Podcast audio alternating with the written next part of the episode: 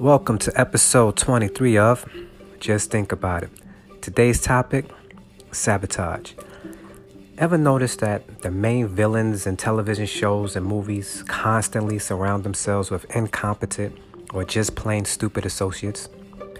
The main villain's second in command is always someone who desires to take the villain's place, or is someone who is so dumb that the main villain can't possibly ever expect to accomplish his goals.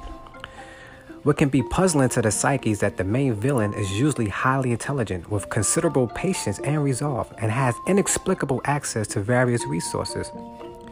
So, why does this intelligent mastermind, who knows what it takes to succeed, surround himself with such foolishness? Is it that intelligent masterminds only work alone, so you'll never see two or more together? Is it that these associates and henchmen are the only ones available to assist in the plan of the villain? Or is the villain afraid of actually succeeding with his plan, so he deliberately hires incompetent and dumb people, so that his plan has no chance of coming to fruition? Just think about it.